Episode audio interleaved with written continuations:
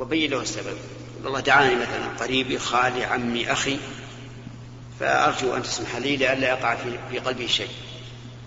وعلى الذي دعاك أولا في مثل هذه الحال أن يسمح لك لما في ذلك من درء المفسدة من اليمين.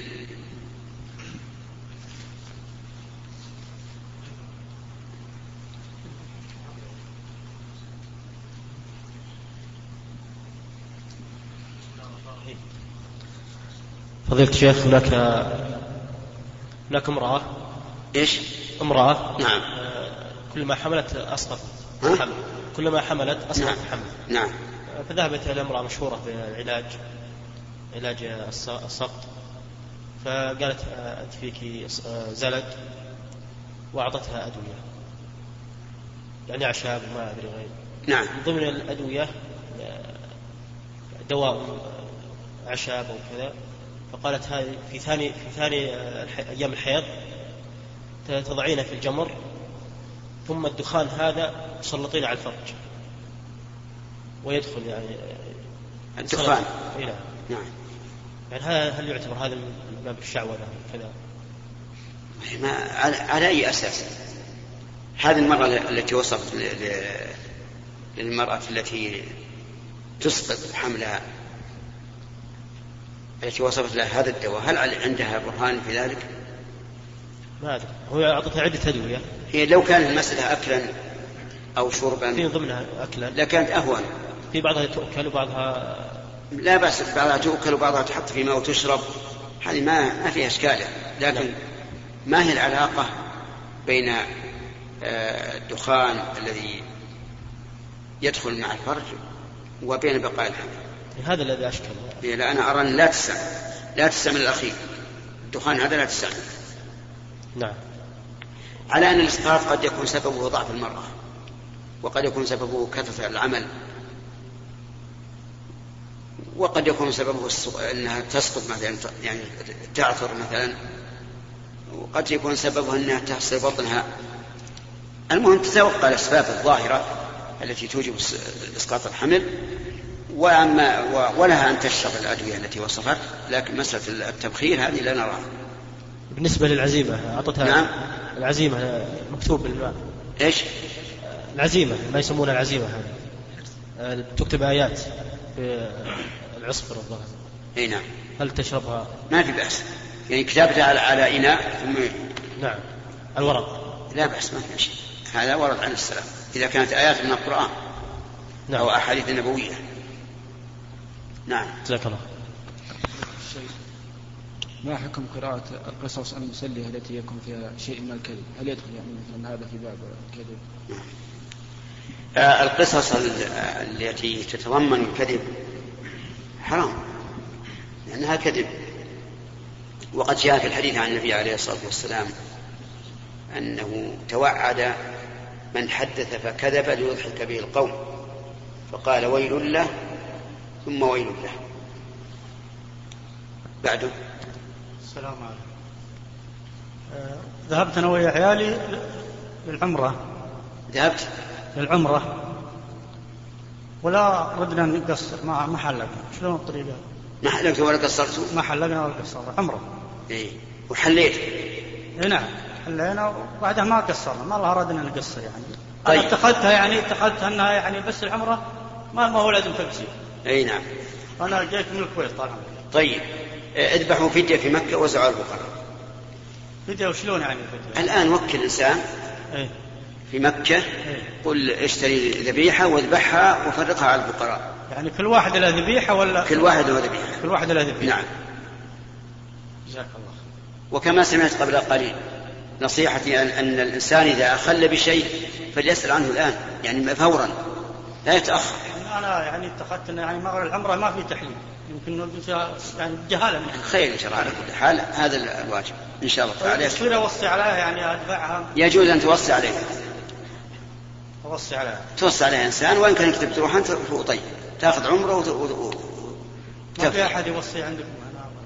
أنا من الكويت والله جاي.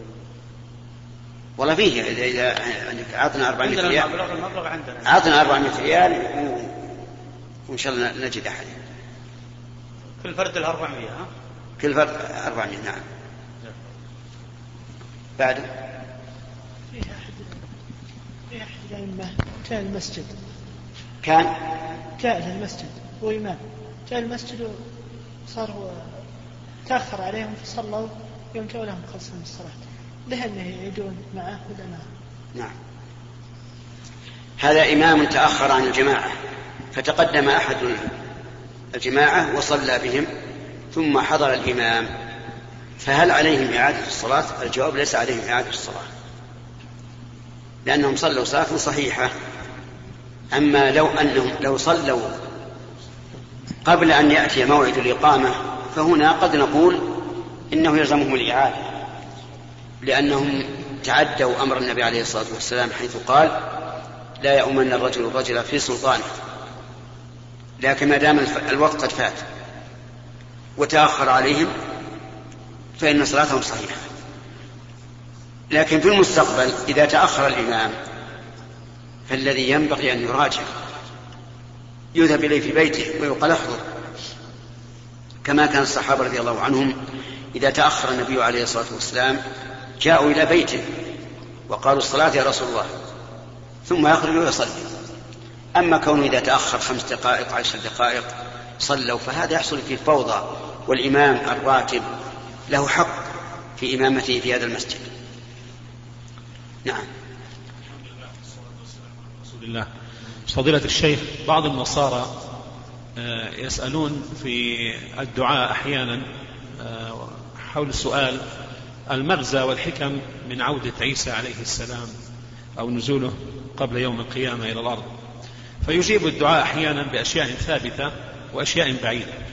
فما قول السادة العلماء؟ آه، جزاكم الله خير في هذا الأمر حتى يتبين للدعاة. يعني النصارى يقولون لماذا ينزل عيسى؟ نعم. ما هي الحكم من نزوله؟ نعم. فيجيب بعضهم بشيء مثبت وشيء بعيد. يعني ما الذي ما الذي أجاب؟ البعض منهم أجاب أن ذلك إقامة حجة عليهم لما بدلوا به. دين الله عز وجل. النصارى. أي نعم. نعم. هذا بعض الإجابات طيب. كثير منها أيضا لكن بعيد يعني يأتي بعقله بأشياء من عنده دون ذلك أما كونه إقامة الحجة عليهم فالحجة قائمة عليهم وإن لم ينزل. وهذا لو لو علل به لقلنا أيضا موسى ينزل من أجل إقامة الحجة على اليهود. وإن كان موسى قد مات وعيسى لم يمت لكن الحكمة والله أعلم هو إظهار قضية النبي صلى الله عليه وسلم وتقرير وتقرير نبوته حيث إن هذا النبي الذي ينزل يحكم بشريعة الرسول صلى الله عليه وسلم.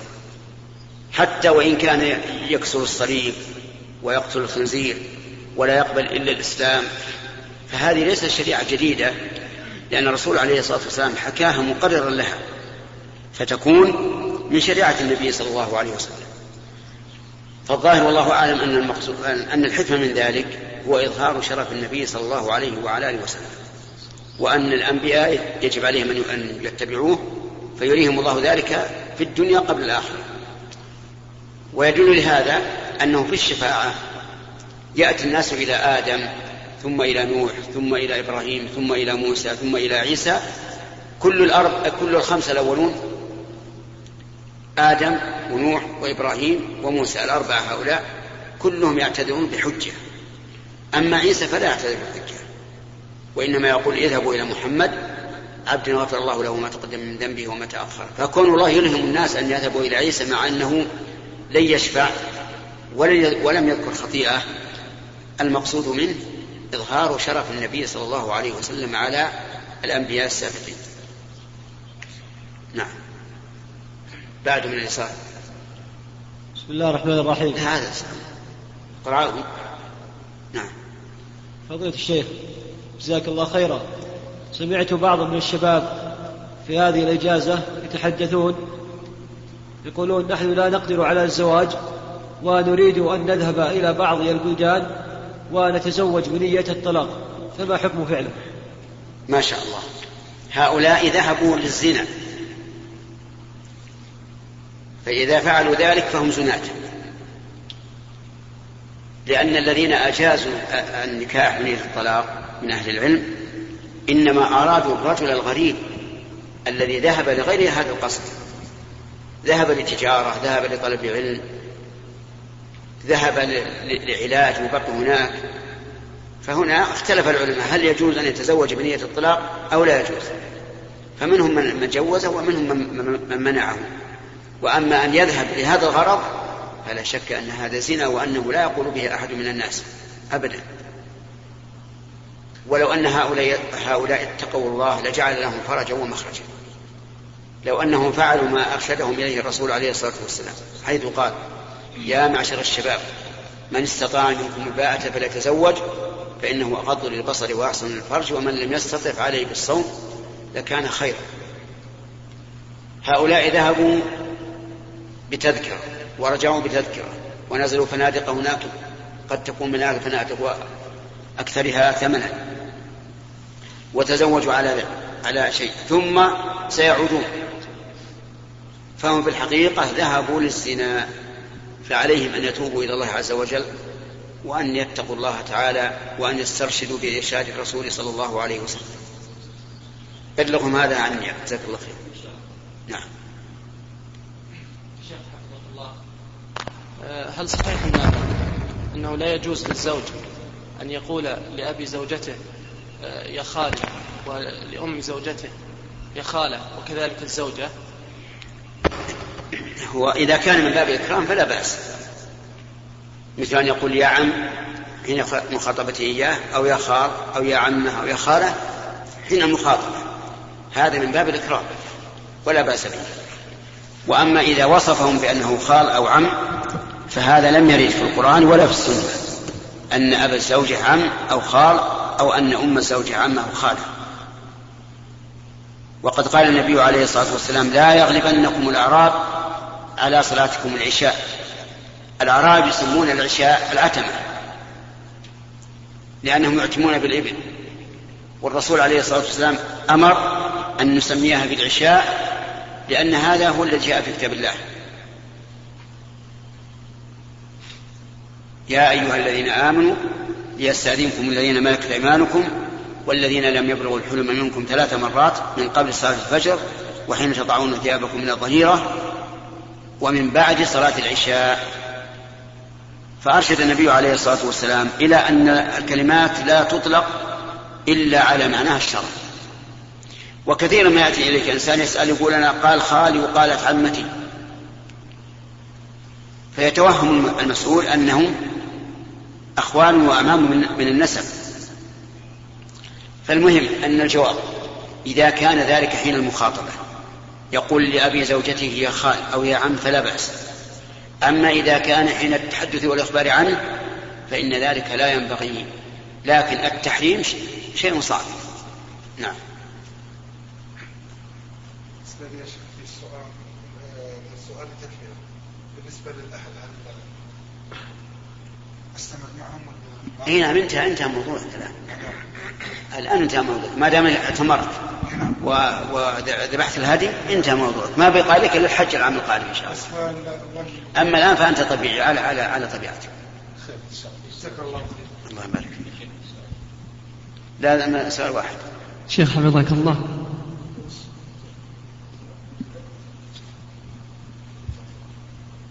يعني إن رخصت زين. خلاص. السلام عليكم. شيخ أحسن الله إليكم. يقول البعض أن تسمية الفاحشة التي قام بها قوم لوط لا ينبغي أن تسمى باللواط لأن فيها تعريض باسم هذا النبي. فما مدى توجيه أو توجيهكم من هذا الكلام؟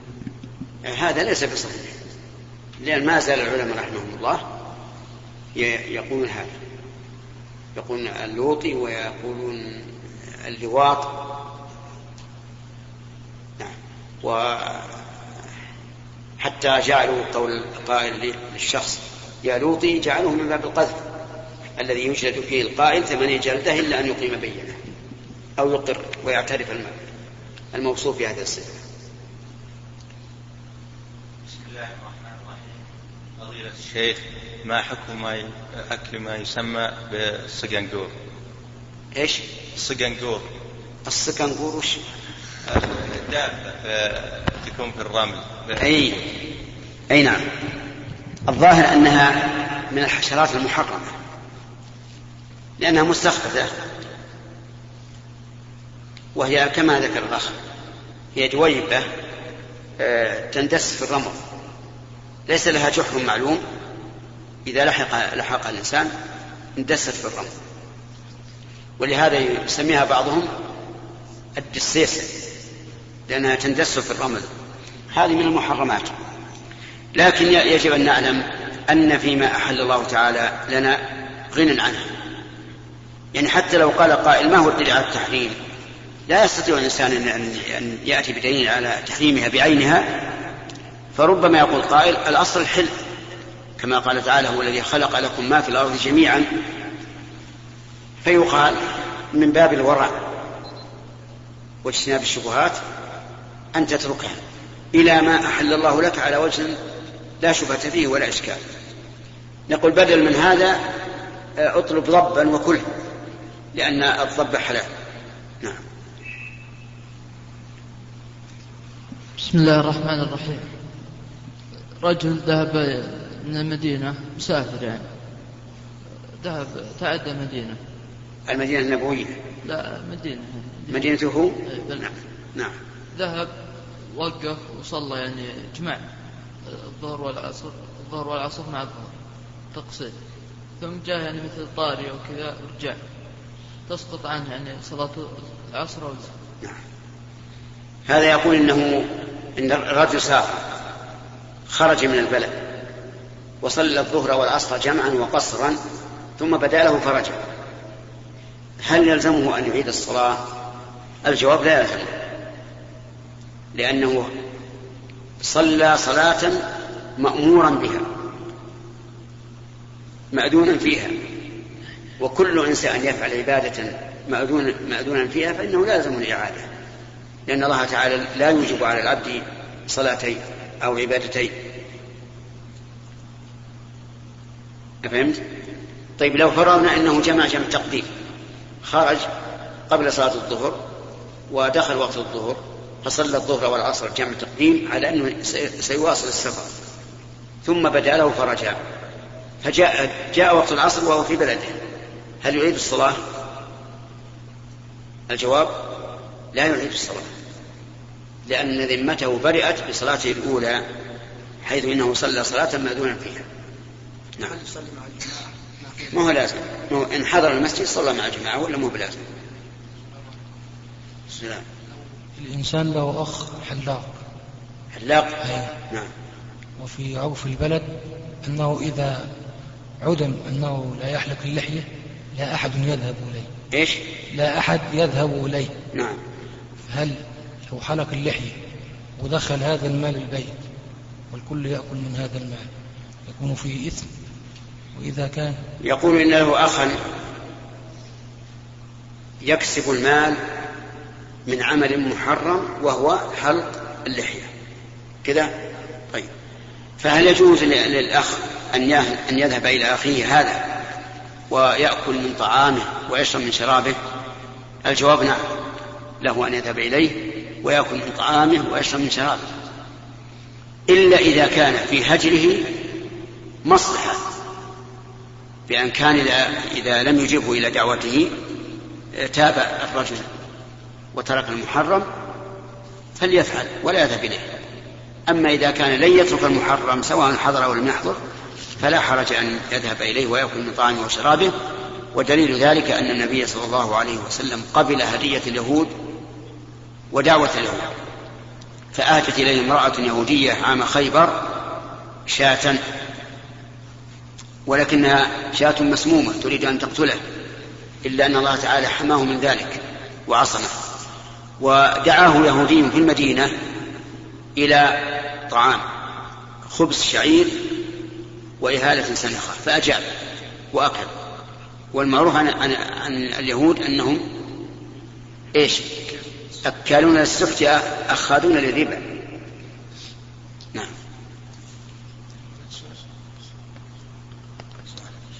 طيب. طيب هل يختص الرجل كما تختص الأنثى بإدخالها في القبر؟ أن يكون الذي لم يجامع أفضل أن يدخل الرجل. أي نعم نعم. كذلك؟ نعم هو الظاهر. لكن طيب قصدك يعني مثلا إذا جاء برجل ليدفن إيه؟ لا لا يختص. لأن هذا إنما ورد في المرأة فقط. نعم. شيخ أحسن الله إليك. ما حكم نقل الوقف من بلد إلى بلد آخر؟ هذا يرجع إلى المحكمة. يعني لا بد أن توصل إلى المحكمة وينظر المصلحة. أظن أذن في أي مكان يستخدم؟ هل هو قبل الوضوء أو أثناء الوضوء؟ بسم الله الرحمن الرحيم. في الوضوء سنة. قال النبي صلى الله عليه وسلم لولا أن أشق على أمتي لأمرتهم بالسواك عند كل وضوء. قال أهل العلم ومحله عند المضمضة لأن المضمضة هي التي يكون بها تطهير الفم فيكون عند المضمضة. فإن لم يتيسر ذلك فبعد الوضوء والأمر في هذا واسع بعد. أحسن الله عليك شيخ. كثير من الناس بمناسبة هذه العطلة الصيفية يسافر إلى الدول العربية لغرض السياحة هو ذويه. فما حكم السفر؟ علما أنهم يخالطون كثير من الكبائر وبعض المعاصي مثل الأغاني والزنا والخمور. فهذا بعض الدول يحتج أنها قريبة جدا. وعلما أن وجود هذه المنكرات كلها فيها. آه، الذي يسافر إلى البلاد عربية كانت أو غير عربية لقصد فعل المحرم لا شك أنه أنه عاصم الله من حين أن يسافر من بيته إلى أن يرجع إليه. وقد قال أكثر أهل العلم إنه في هذه الحال إذا سافر لأجل هذا الغرض فإنه لا يترخص برخص السفر فلا يقصر ولا يجمع ولا يمسح على جواربه ثلاثة أيام لأنه عاصم بسفره والعصيان مناف للرخصة. أما إذا كان لغير هذا الغرض لكنه سيشاهد ذلك ويسمعه فقد يتوقف الإنسان في تحريم السفر إلا أننا نقول ليس هذا من كمال العقل وكمال التدبير والتصرف أن يذهب إلى هذه البلاد وينفق النفقات الكثيرة الطائلة التي قد يغني عسرها فيما لو سافر إلى الحرمين. مكة والمدينة وإلى مصائف هذه البلاد بلاد المملكة العربية السعودية. ثم إن الغالب أنه لا يخلو من آه، الجلوس إلى قوم يمارسون المحرم إما بالأغاني أو شرب الدخان أو غير ذلك. ثم إن نسمع أن بعض البلاد فيها شبه عري. بالنسبة للباس النساء وهذا يؤثر على طبيعة النساء التي يشاهدن هذا فنصيحتي لكل مؤمن بالله واليوم الآخر أن لا يسافر إلى مثل هذه البلاد التي لا لا يزداد بها إيمانا ولا تقى وينفق فيها النفقات الكثيرة الطائلة. شيخ حفظك الله ما رأيك في تنظيم أو تحديد النسل؟ رأيي أن, أن ذلك ليس إلى الإنسان بل هو إلى الله عز وجل. فأما تحديد النسل بمعنى أن الإنسان يستعمل حين يولد له عدد معين من الأولاد يستعمل ما يقطع الحمل نهائيا فهذا حرام نص عليه أهل العلم. وأما ما يسمى بالتنظيم فهذا إن دعت الحاجة إليه مثل أن تكون المرأة ضعيفة أو مريضة لا تحمل الحمل فهذا تعطى ما يمنع الحمل في وقته في حينه. ويختلف باختلاف النساء وباختلاف حال المرأة نفسها أيضا. قد تكون في سنة من السنوات قادرة على الحمل بسهولة وبدون مرض وبدون ضرر وقد تكون بالعكس. ثم إن نقول لمن أراد أو ادعى التنظيم هل الأمر بيدك بالنسبة للموجودين أن يبقوا أحياء؟ كل واحد يقول لا.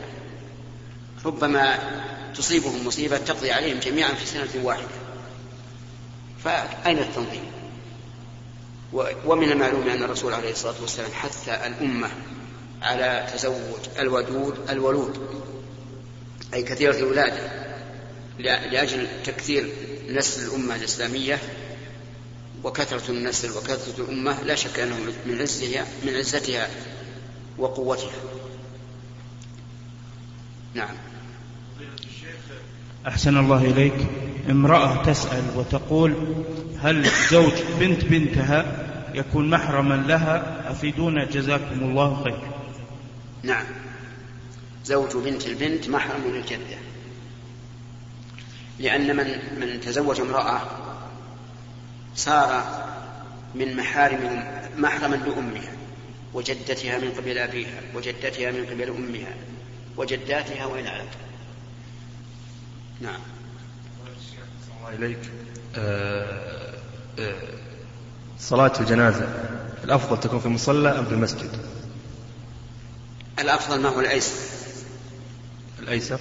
ما هو الأيسر؟ ولم نعلم الآن أن هناك مصليات خاصة للجنائز. فيما فيما بلغنا. ربما يكون مثل بعض البلاد يكون لها الجنائز مصلى خاص ما أدري. قصد السنة يعني لا السنة الأيسر. الأيسر على الناس لأن كثرة العدد والمشيعين أفضل بالنسبة للمكان. فضيلة شيخنا هناك شباب في بعض البلدان. لا آثر على نفسك كن من بني الأنصار. آه، فضيلة الشيخ بارك الله فيكم. آه، نسمع من آونة إلى أخرى خاصة في الصحف عملية العفو عند القتل. يعني في آخر دقيقة فما هو الأجر في ذلك؟ نرجو يعني كلمة في هذا الموضوع. كيف يعني؟ يعني حينما يكون القصاص على رجل نعم. قاتل في آخر لحظة أو يعني يعفو ولي المقتول. أبغى يعني آه، توردون لنا يعني آه، جزاء ذلك. ولا شك أن أن العفو أفضل. قال الله تعالى وأن تعفوا أقرب للتقوى. ولكن العفو لا بد أن يكون مقرونا بالإصلاح. بمعنى أنك إذا عفوت صار في هذا إصلاح للأمة. أما لو كان سوى ذلك فلا تعفو. فمثلا لو قدرنا أن هذا القاتل كان قتل عن إجرام وعن حب للاغتيالات وأننا لو عفونا عنه اليوم لذهب يقتل آخر في اليوم الثاني أو لتجرأ آخرون على ما تجرأ إليه من القتل فهنا لا ينبغي العفو بل الأخذ بالحزم. والحمد لله الإنسان الذي لا يموت اليوم يموت غدا. وقتل هذا القاتل يكون كفارة له بالنسبة لأولياء المقتول. وإذا كان قد تاب إلى الله توبة نصوحا كان أيضا كفارة له بالنسبة لحق الله عز وجل ويبقى حق المقتول لأن القاتل عمدا يتعلق بجرمه ثلاثة حقوق حق الله عز وجل وحق المقتول وحق أولياء المقتول. فإذا تاب إلى الله وندم وسلم نفسه لأولياء المقتول فقد سقط عنه حقان وبقي حق القاتل. نعم وبقي حق المقتول. فمن العلماء من يقول إن المقتول لا بد أن يأخذ بحقه يوم القيامة حتى لو تاب القاتل. ومن العلماء من يقول إنه إذا تاب توبة نصوحا وعلم الله من نفس منه ذلك فإن الله يتحمل مظلمة المقتول ويؤديها عن القاتل. وهذا عندي هو الأقرب لعموم قول الله تبارك وتعالى والذين لا يدعون مع الله إلها آخر ولا يقتلون النفس التي حرم الله إلا بالحق ومن يفعل ولا يزنون ومن يفعل ذلك يلقى أثاما يضاعف له العذاب يوم القيامة ويخلد فيه مهانا إلا من تاب. فالآية عامة. تدل على أنه إذا تاب سقط عنه كل ما يتعلق بهذا القتل. قوله تعالى وإذا ضربتم في الأرض فليس عليكم جناح أن تقصروا من الصلاة. ما هو التحقيق في المراد بالقصر؟ هل هو قصر الكمية أو الكيفية؟ يعني لا سيما السباق والسياق صلاة الخوف. نعم. نعم. الصحيح عام. هو عام لهذا وهذا. لكن بلا خوف للكمية فقط. بلا خوف. بلا خوف. ومع الخوف للكمية والكيفية. كيف الجواب على حديث عائشة أن أن الصلاة أن الصلاة شرعت ركعتان؟ فأقرت صلاة السفر السفر وزيد صلاة الحضر. نعم. بما أنها بما هي الأصل ركعتان فكيف التعبير فكيف نعبر بالتقصير؟ أي- لأنه لما كان المسلمون أكثرهم غير مسلمين. كلهم يتمون فبين الله عز وجل أنهم إذا, إذا سافروا وضربوا في الأرض فليس عليهم جناح أن يقصروا من الصلاة. ثم إن نفي الجناح لا يعني أن المشروع أن يقصر. كما قال تعالى في الصفا والمروة فمن حج البيت أو اعتمر فلا جناح عليه أن يطوف بهما لأنهم كانوا يتحرجون من الطواف بهما فبين لهم أنه لا جناح عليهم عليهم بالطواف بهما ولا والطواف بهما من شعائر الله كذلك أيضا لا جناح عليكم أن تقصروا من الصلاة لأنهم يتح- يتحرجوا من ذلك. فبين الله عز وجل أنه لا جناح ثم عاد ينظر إلى حكمه فنجد أنه سنة لمواظبة النبي صلى الله عليه وسلم عليه. أصلح. أظن أذن وإلى هنا ينتهي هذا اللقاء وإلى اللقاء القادم إن شاء الله تعالى في مثل هذا.